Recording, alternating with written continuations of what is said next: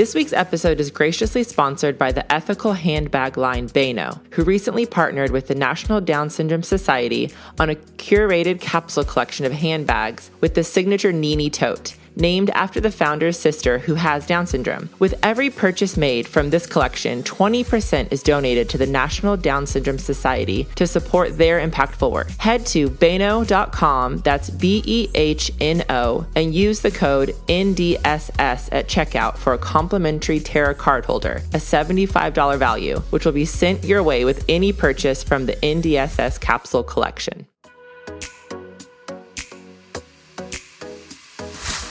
This week's episode is brought to you by Quantum Reflex Integration, or QRI, which uses cold lasers to repair neurological communication using acupuncture points. Parents find the program easy to implement in their home at their convenience, saying, hands down the best therapy that we do. Visit reflexintegration.net and use code QRI Lucky Few for a free QRI computer harmonizer valued at $159 when you purchase an essential package today. Hey, friends, welcome to another episode of the Lucky Few podcast where we are shifting the narrative by shouting the worth of people with Down syndrome. This is Heather. And Micah. And Sweet Mercedes is not with us today because at this moment she's moving to a Yay. city near me, not a city near me, in my neighborhood around the corner, which is awesome. We are so excited to introduce you to our very special guest today named Shivam Punjya, who is shouting the worth of people with Down syndrome through his designer bag business, Behno.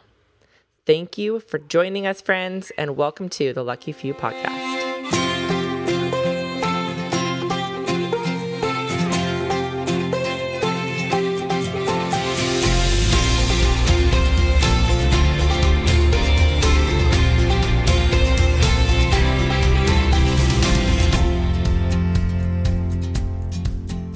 Right, Micah. All right. Hey, girl, What's we're up, here. Heather? We're here today, the singing girls. We're gonna say happy day. There we go. How's it going? Good. Good. Good. Yeah. Just like, you know, a Wednesday. It's a Wednesday today. Today is a Wednesday as we record this, and we are going to get in it with with some sibling discussions here. Um, I'm pretty excited about this. We've, I feel like we only did a sibling conversation once, and that was like episode two or three. Yeah, So- it was. This is good. This is good stuff. Um, sibling people ask me a lot people are very worried about truly so as you know we have three kids our oldest and youngest have down syndrome our middle daughter truly does not people are super worried about her as am i and as i worry about all my children but i have Yes. heard a lot from moms um, so okay for example with the tattoo like the lucky few tattoo which is the three arrows representing the three copies of the 21st chromosome and a lot of parents I've heard talk about how they're not going to get a tattoo until they can get a tattoo for everybody, all of their children. That doesn't feel Right. fair. Um, I say that I have three kids, so I have three arrows, so I can make it work. But I also Yeah. have never had truly say anything about that, about wanting a tattoo for her. yeah. Um, I'm sure she said things about feeling left out, about like wishing she had Down syndrome or that Down syndrome's more important than not than her. But really, it doesn't stick out to me. There's nothing that super Yeah. sticks out to me. What about you with your kiddos? Um, well, I actually have a tattoo story Oh, yeah. because this summer, my my eight year old Brooksy was like, and I think it was after overhearing somebody ask me about the, my Lucky Few tattoo, and he was like, "Why don't you have a tattoo for me?" And I was like, "Well, Brooks, that's a really good question, and I should have a tattoo for you." So I just got a tattoo for both my boys on the other wrist. Um, maybe I'll post a picture to You go with post a this picture. in our show notes. Um, but it it sort of has the same style as the Lucky Few tattoo, um, but it's a symbol for each of my boys. So there's two little symbols there: a mountain and a river on my other hand now, other wrist. They're rad too. They're super rad. Thanks. Thanks. Yeah. And I think that like Brooks it it doesn't matter that much to August. But Brooks loves for, to like to lift up my arm and look at it. Cute. And he kind of traces it. And I think that there is in him a lot more of bigger feelings about Ace. I think he feels a lot of responsibility for him. And um, I worry about how much I'm putting that on him. Mm. Um, they share a room, and he will come and get us if Ace is doing something naughty in the night, or if he's like, you know, not falling asleep, or. But he also is. Um, he's just always. He's more worried, you know. Watch Ace, mom. You need to watch Ace, and you know that kind of thing. Yeah. And I, so I don't know. I don't know how it's affecting him, mm-hmm. or if I'm doing it right. I don't know how anything is affecting anyone or if I'm ever doing it right. It's so hard. It's so I feel like with that I'm always very excited to meet adults siblings. Yeah. Yeah. So adults who have a sibling with Down syndrome. Um, which is why you know we've talked about Jimbo so much, and it's they, right. they are his siblings are such a gift to me because they offers so much wisdom mm-hmm. um, for me as I parent all my kids. But it's also different because they have they have eleven kids. That's a whole other dynamic, you know, in terms yeah, of totally their their childhood. And so I I love talking to people who it's like I've got their family of three, you know, like three siblings. Mm-hmm. I've got mm-hmm. you have three kids, I have three kids. Mercedes has three, almost four. Um, and finding out what their experience was like when they were a child and how I can adjust the way that I parent I know. Yeah. And we've talked about this before on the podcast the amount of people who one of their very first fears when they hear that they have a diagnosis is for their kids that they already have. Right. Um, or they're really hesitant to have another kid because of how it's going to affect them. And I mean, things that I can see now with Truly is Truly says things that are like pretty profound for her age. Mm-hmm. Um, and some of it is copying things she hears Josh and I saying, you know, yeah, but it's sure. things that she wouldn't hear us saying if we didn't have kids with Down syndrome. Right. Um, and she just has, she really does have a little advocate heart and she will like, she's a little writer. She's like our creative and she'll do write these children's books about like a kid with Down syndrome and how to be their friend. And it, I think that the perspective that having siblings with Down syndrome gives her mm-hmm. even as an eight year old, it feels pretty rad and yeah. priceless and worth it and hopeful that her future is gonna it's gonna spill over into her adult years, you know? Yeah. Yeah, yeah, I totally agree. And I feel like there's, you know, I, in that very first sibling episode, I shared a story about um, the when August was maybe eight and Ace was still only one or something. And he met an adult with Down syndrome for the first time, mm-hmm. and it, he fell apart. Mm-hmm. It was it was probably one of the hardest moments um, f- with him in terms of our story with Ace, and um, it was like a grief. He had to grieve and and come to a place of understanding that Down syndrome was going to make Ace different, mm-hmm. and um, but yeah, that the the depth that that has formed in him and in Brooks, that I see just a gentleness and a kindness. And uh, just last week, we got this really cool email from Ace's teacher about how he's doing at circle time and that he had picked the right weather picture to put onto the board every day mm. for like four days or something. And everyone was like, "We didn't know Ace knew the weather." You know, he's never we've never really talked about the weather, but he yeah. and um and Brooksy just turned to Ace and was like, Ace, you're so smart. We're so proud of you. And, and I, you know, Sweet. I just thought about like how how few like eight year old and four year old relationships that kind of thing is ever communicated. Mm-hmm. You know, for the family to be at the table and everyone just be celebrating these this wonderful thing about that Ace had learned, and um, it's totally authentic and real, and and it is something pretty special. Yeah, yeah. The other day, August put on a unicorn costume, and so already things of are course. looking good and he I never heard him say unicorn because we don't talk about unicorns a ton and he says unicorn. So he says, I love my unicorn. and it was just too good to be true. So he's walking around in this like very girly costume. Yes. It's got like a long mane, and he's saying it's my unicorn. and I said something about like August is the lottery, or like uh, like winning August, winning the lottery, something. And Truly just chimes in and she goes, "That's a lottery I would love to win." Yeah, and it's like so genuine. Like, yes, babe, we're not ruining you.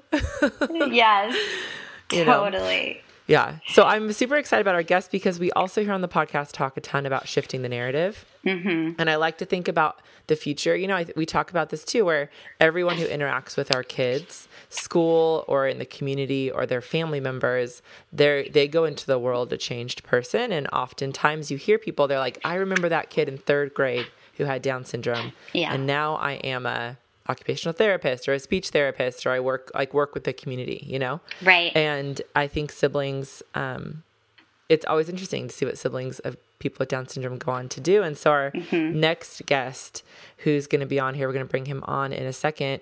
Um, he is an incredibly successful handbag designer, like designing very nice handbags that I can't yeah. afford, that are beautiful, beautiful, and work. Yes, and working in spaces where like with elite people, you know? Mm-hmm. And he has a sister with Down syndrome. And so he's created this incredible company that he is now using to shift the narrative. Like he's using his influence to benefit his sister. And they've done a partnership, his company, um, Behno has done a partnership with the National Down Syndrome Society and created this purse called the Nini. And he's going to tell us all about it. And that's his sister's name. And created it specifically with her in mind and for her. Um, and so when I found out about when they reached out to me, like just telling me about the partnership, I'm like, oh my gosh, we got to have this guy on the podcast. This is amazing. So yeah. we're very excited to have a conversation with our new friend, Shivam.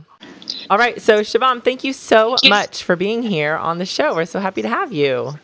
So excited to be here with you guys. Okay. So, before we get or as we get started, will you just tell us about you? So tell us where you're from, where you live, what you do, and your connection to Down syndrome. It's a lot of things. yeah, so um, I was born and raised in California. So I am a Californian by nature, and now I live in Manhattan. So I'm adjusting to having many different seasons, which is always fun. Um, I grew up in a very, very big family. I have two moms and two dads. My mom's younger sister married my father's younger brother. Wow. And we do everything together. We practically live together. And um, growing up, it was a lot of excitement. Um, we got yelled at twice as much, but we also got loved twice as much. Um, and I have a sister and a brother that aren't from my birth parents, um, but they are essentially there is no distinction. They're basically my own siblings. Um, my brother is uh, five years younger than me, and my sister is four years younger than me, and my sister um, has Down syndrome. Um, so that's kind of how we got exposed to this amazing community. And Nirali, my sister, essentially shook everything up and gave us a lot of perspective and education. And so when you say if you don't if you don't mind elaborating a little bit, you're saying that she's not your biological sister, but she's your sister or your brother and sister. So did you grow up with them from infancy? Um, yeah, so we lived together ever since um, she she moved in with us actually when she was a few months old. Um, my mother brought her to California because my um, second father was doing his residency at Wayne State in Detroit, um, okay. um, which is where my sister was born. And I was at the, my family was at the time in California, so my sister moved to California for a little bit um, so that my mother could um, get ready for her pregnancy with my brother. Okay. so just to kind of you know show some familial support, um, she moved in. So we grew up together essentially. She's technically my cousin, but those sort of distinctions don't really happen in our family, and we're um, it's just a really tight knit unit. Yeah, and uh, so I'm an adoptive mom. All three of my kids are adopted, so I yeah. understand that it's not necessarily genetics and DNA that make the family for sure. So so then, where did you grow up in California? Um, so an hour east of San Francisco, um, okay. in a small town called Tracy. Yeah. Um, a lot of people don't really know it, but if you drive to LA from the Bay Area, you essentially pass through Tracy. Um, so, and we have an In-N-Out Burger that's a very popular stop on the way. Um, but yeah, grew up in Tracy. Okay. I went to Sonoma State University and I live in Southern California. So I've done the drive many times. I'm very familiar with Tracy. I have a sister in Santa Rosa. So I know I know exactly on the map where you're Yeah. talking about. Okay, so so we'll fast forward a little bit. Well, a lot here. And what brought you to Manhattan? Um, yeah, so I started a fashion company as a social enterprise about six years ago. It's called Behno, B E H N O. And the goal was to look at manufacturing and garment worker rights from a more holistic perspective. But because what I started to notice when I was doing my thesis research in the field, um, studying uh, women's reproductive health in India, was that there was a huge discrepancy between what the amazing garment workers and artisans are producing and what sort of lifestyle they're able to afford themselves. And secondly, there was a huge issue with the factories that currently house some of the largest um, collections for big companies and the way that there's such negligent with how we interact with garment workers. Um, so that kind of inspired me to build our own factory, and we built a factory in collaboration with a nonprofit and an industry veteran. And the goal was to just shake it up a little bit. Um, so that's why I'm in Manhattan for our company. We pivoted to handbags about a year ago. Um, we used to do ready to wear, and now we're focusing on handbags and accessories. Very cool. And the handbags and accessories are beautiful. Um, and so how did you get how did that get started? Like what what drove you to that? Like in your childhood or in your youth? Um, so we, my, both my mothers um, have always enjoyed fashion. So we definitely grew up in a household where we appreciated objects and we appreciated them for both the sentimental, but also the aesthetic um, and design perspective. So that was always an influence, but never an influence enough for me to find myself in a career in the industry. Um, so it's more about how do we use non-traditional um, industries to make large-scale impact. Okay.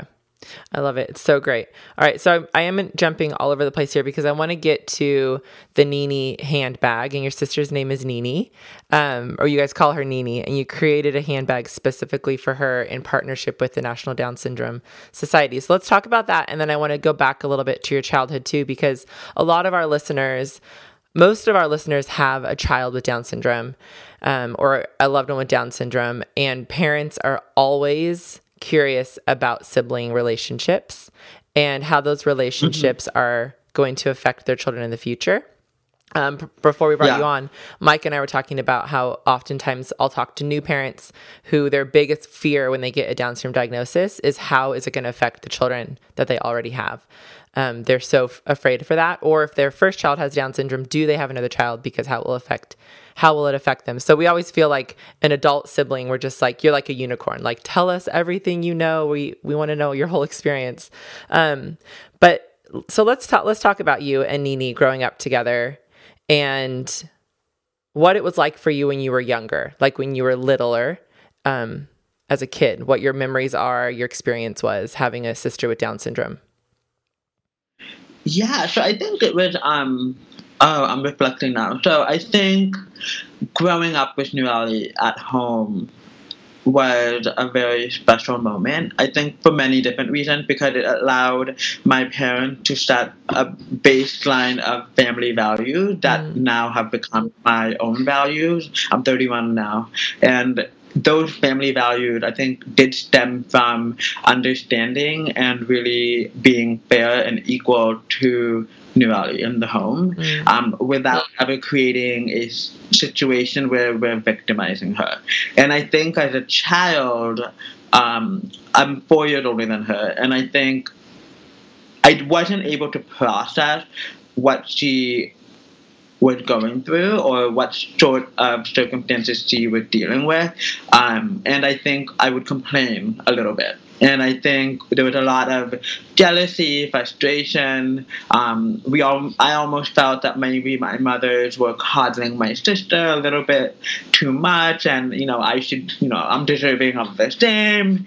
And I think this was something that I very candidly felt. But I also became very Oh my God, it's like a double-edged sword. So I'm gonna go back a little bit into school because I think that will help kind of contextualize things.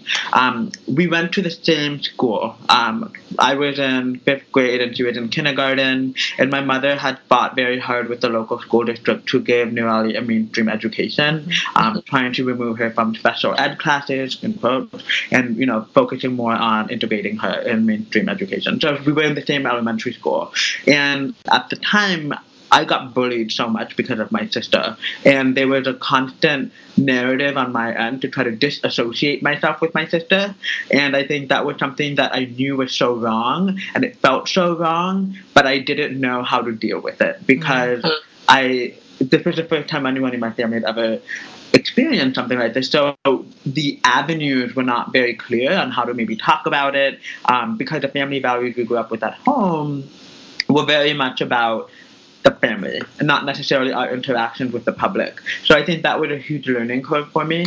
Um, but then what I started to also see a shift in is my sister became this immense celebrity at school. And then I kind of retroactively kind of wanted to associate myself with my sister. So I think it's it was a very interesting mind game that I was playing with myself as a little as a, as a fifth grader, trying to figure out what my role would be in a situation where kids are bullied a lot and how do we kind of you know cope with it? And then over time we became very protective. And then as i went into middle school um, the r word became very very um, yeah, very, very emotional. Felt very wrong. Um, have I ever used the R word before when I was growing up? Yes, but then you start to realize the impact that those sort of words have on folks with Down syndrome. And my sister recognizes that word. So I think we grew a lot very quickly. Um,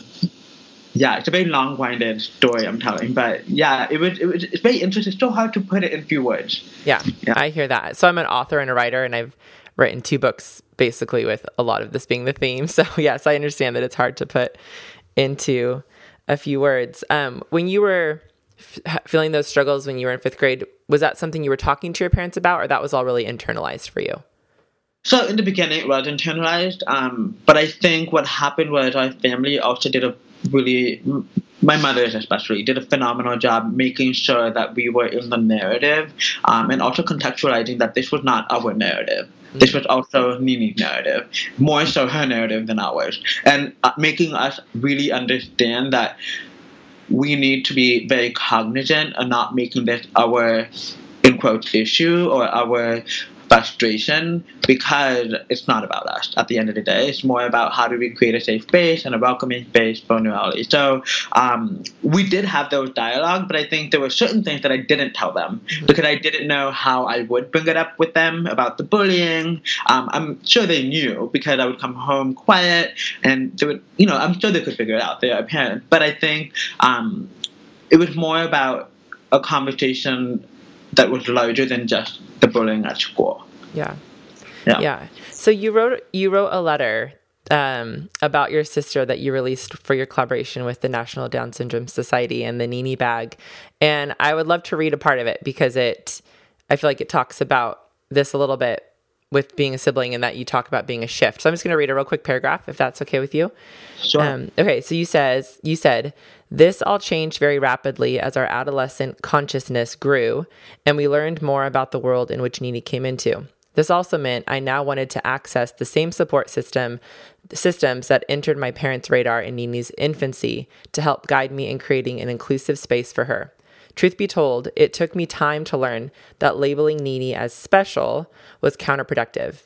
It was so easy to dismiss my speaking slowly with her, to give her time to express her thoughts to us as something victimizing. So, can you elaborate more on this? Like, how did you begin to see Nini differently from this point on? Yeah, so I think what we started to realize is that when I would speak with her or when I would interact with her, it would be different than the way that I would maybe interact with my mother. And I think, or my father or my brother, um, maybe more so my brother. And you can tell that Nirali was sensing that we were being different towards her. And I think sometimes she would become quieter, sometimes she would become louder, more vibrant. Um, so it's more about really talking to her the same way that I would talk to my brother, with the same level of intensity, perhaps, or the same level of respect, um, and not differentiating it so much. Because what happened was she was then more communicative between the three of us, and that relationship kind of got stronger. Mm-hmm. Um, yeah, so I think that's kind of the turning point for me was just recognizing these so like small nuanced um, emotional cues and just you know just making her feel the same that I would the same way that I would speak to my brother or like interact with him. Mm-hmm. Um, but at the same time, we were also very cognizant. Like my brother and I, we you know pushed each other around pretty aggressively when we were growing up. Um, but we also knew that that would be the wrong thing to do with Nirali. So I, I, yeah, it was. Yeah, it almost doesn't make sense, but it it was just like a thing that you just understood and your emotions and your body just picked up and acted on what you were like feeling yeah. from New York. And yeah. Yeah, I, I always say, because so my oldest and youngest have Down syndrome, my middle daughter doesn't.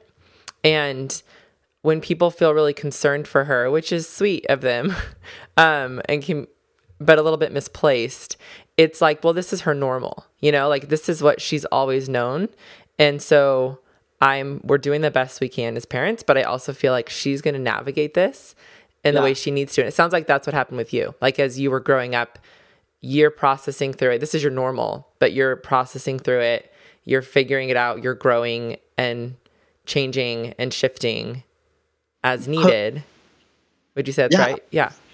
Absolutely. I just think that what happens is just there is no cookie cutter way to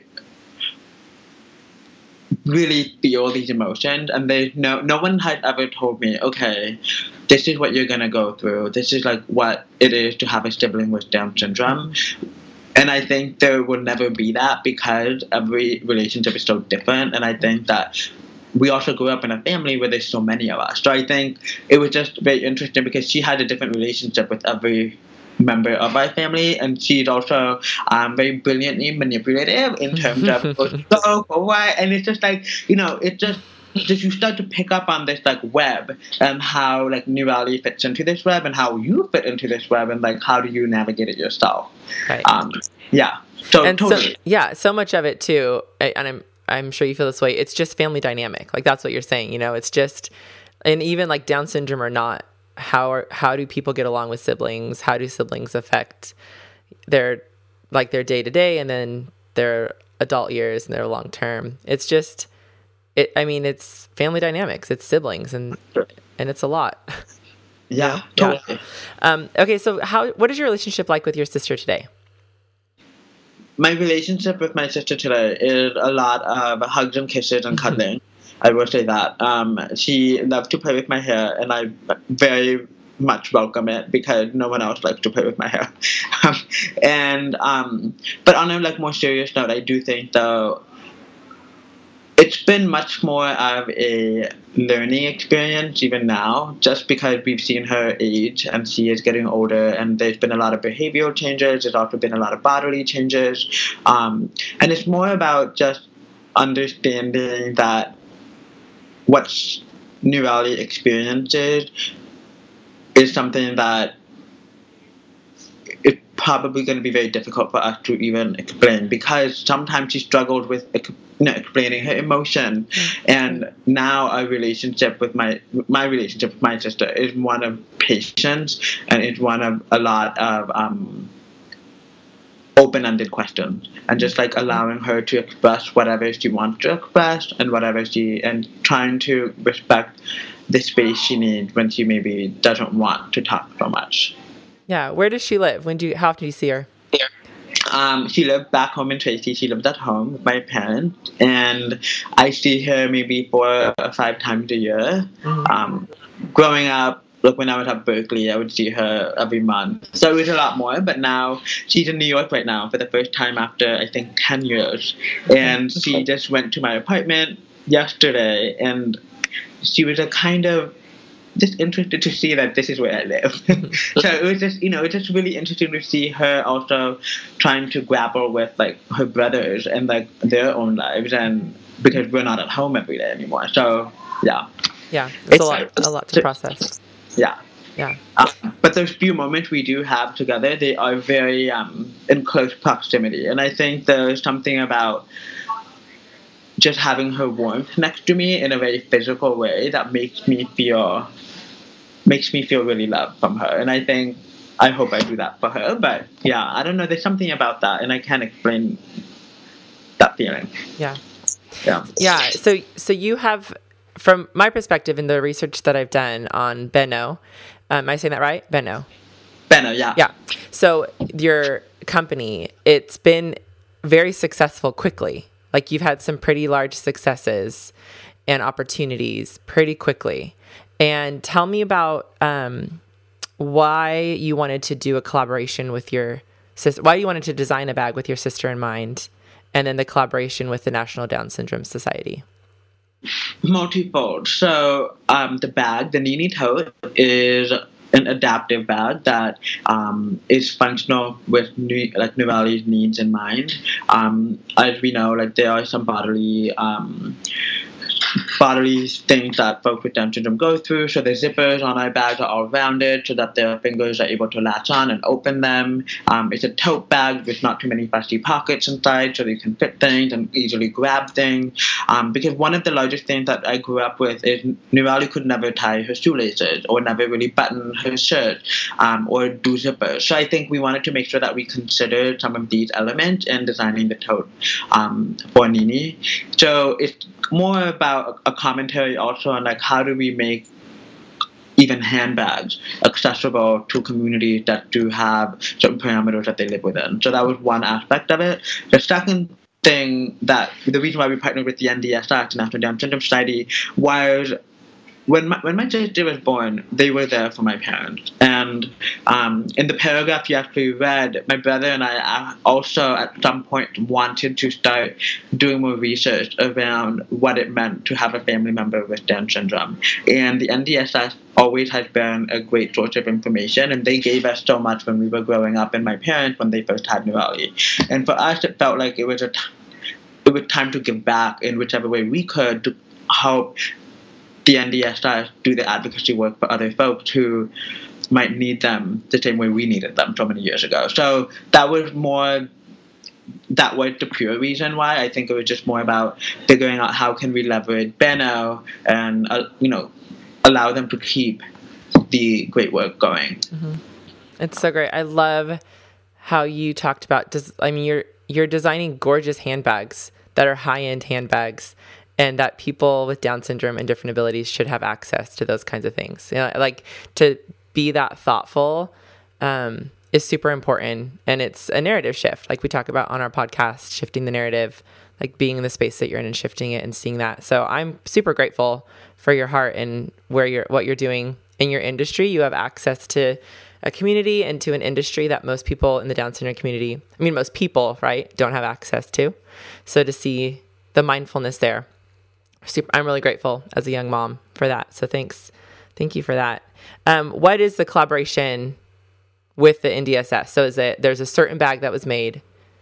Yeah, so we have a capsule. Um, I think it's about eight or nine bags. Um, they are comprised of a signature shaped, all done in red, and also the Nini tote, which we have in a natural beige color and a black, um, with a red lining and red pockets. Um, just you know, nodding towards NDSS's official color, and 20% of all sales online go back to the NDSS.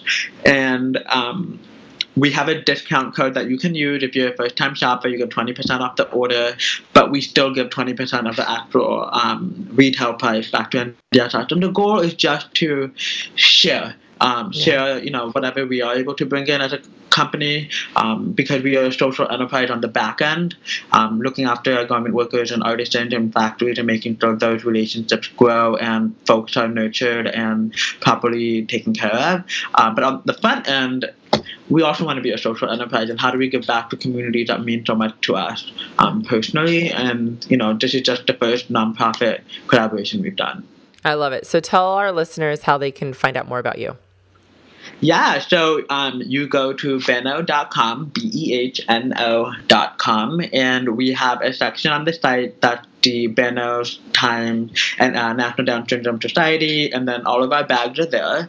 Um, all the red bags are a part of the capsule collection, and if you do buy one, 20% will go back to NDSS. Um, we send a free card holder, and there's a little bit of information about the collaboration and the work that NDSS does.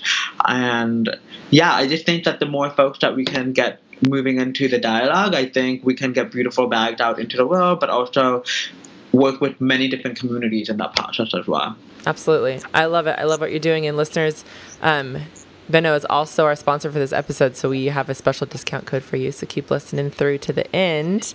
Um, Shivam, thank you so much for all that you're doing. Just your whole company. I'm totally blown away by it. And I'm grateful that people like you exist and that you're putting yourself out into the world. You're totally making the world a better place and you're shifting the Down syndrome narrative. So we are grateful for you and cheering you on. Thanks for being on the show. Oh, thank you for everything. All right. Thank you so much for being here with us today, Shivam. And to all our listeners out there, be sure to check out Behno and the Nini collection and support an awesome company and the National Down Syndrome Society. And friends, stick around because we're going to be right back with some good news.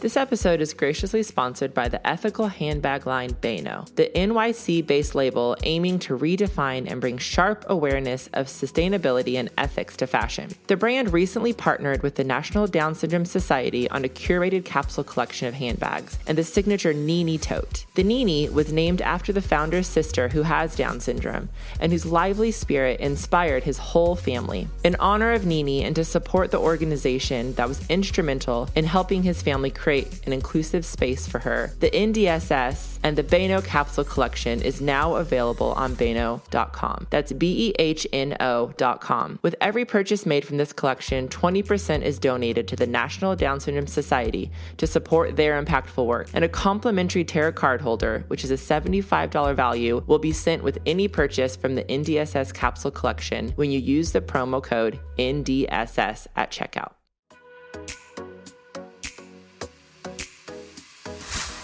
We are excited to tell you more about this week's sponsor, Quantum Reflex Integration, or QRI, which combines the powerful effects of cold laser, sound, and reflex integration, allowing individuals to reach their potential by strengthening neurological connections. Parents of children with Down syndrome often notice improvement in behavior, speech, and academics. Heather Hill, a parent who uses QRI with her son who has Down syndrome, says QRI has helped my son with T21 make progress towards our goals for him in speech and behavior. Our friends at QRI have created created a special offer just for our listeners. So head on over to reflexintegration.net and use code QRI Lucky Few for a free QRI computer harmonizer valued at $159 with the purchase of any essential package today.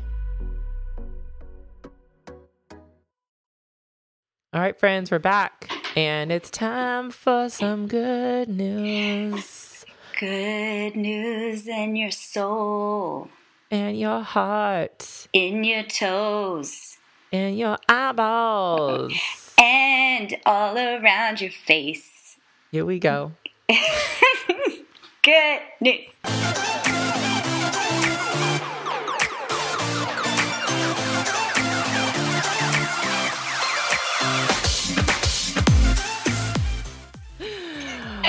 okay, friends, we're out of control here. Um, we need Mercedes here to keep us in line with the singing, or else we're just going to sing all day. So we have some good news. We have some good news from one of our listeners. Um, Corey Wingate wrote in and she said, I just wanted to share good news about my kiddo that is kind of no big deal for most, but a huge, huge for us. I'm going to interrupt this quote here from her and say this is the point of good news, friends, because it is a big deal. Um, he's 16 month old, 16 months old, and finally has mastered a straw cup mm. after only nursing and refusing liquids in any form from any other source. Oh and he loves drinking water, milk, and smoothies now. It's such a weight off my shoulders after months of work. Ugh. This is huge. It's news. huge, huge news, as we should say. And Corey, this is our story. This is my story with Ace. I think he was like about 16 or 18 months too when he first had a straw cup after only nursing. So I just feel you and celebrate with you, and that is amazing. Yes. Um, okay, we also have a, a message from Nancy Hartwicker, and she wrote in to say, My six year old Willow has Down syndrome. Willow's such a cute name.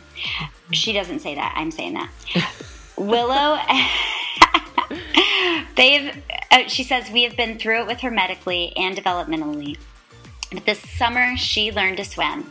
She could swim across the pool and jump in and dive for rings. I love being at the pool with her. She's amazing.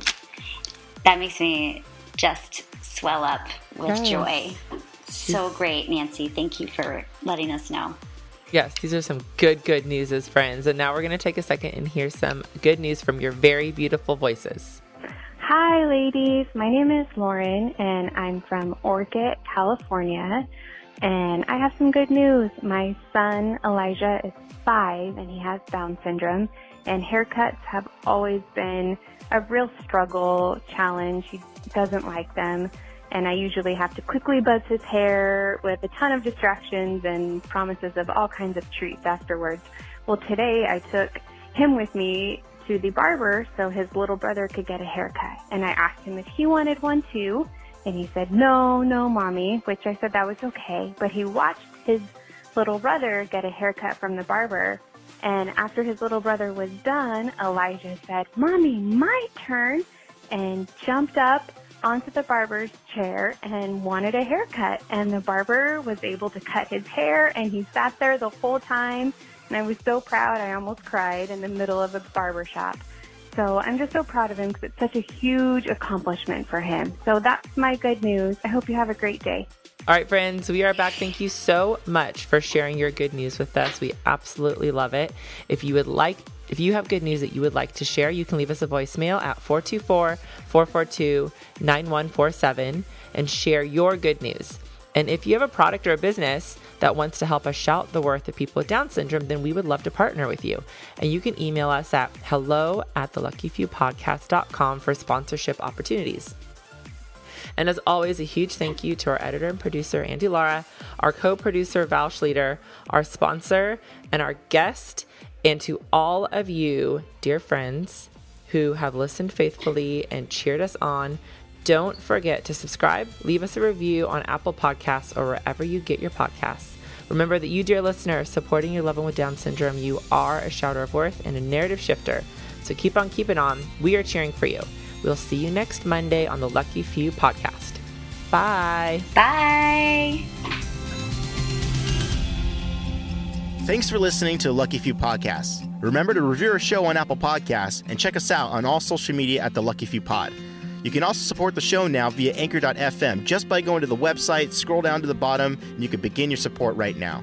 Lastly, send us your good news by going to the luckyfewpodcast.com and sending us a message via text, voicemail, or email. See you next time.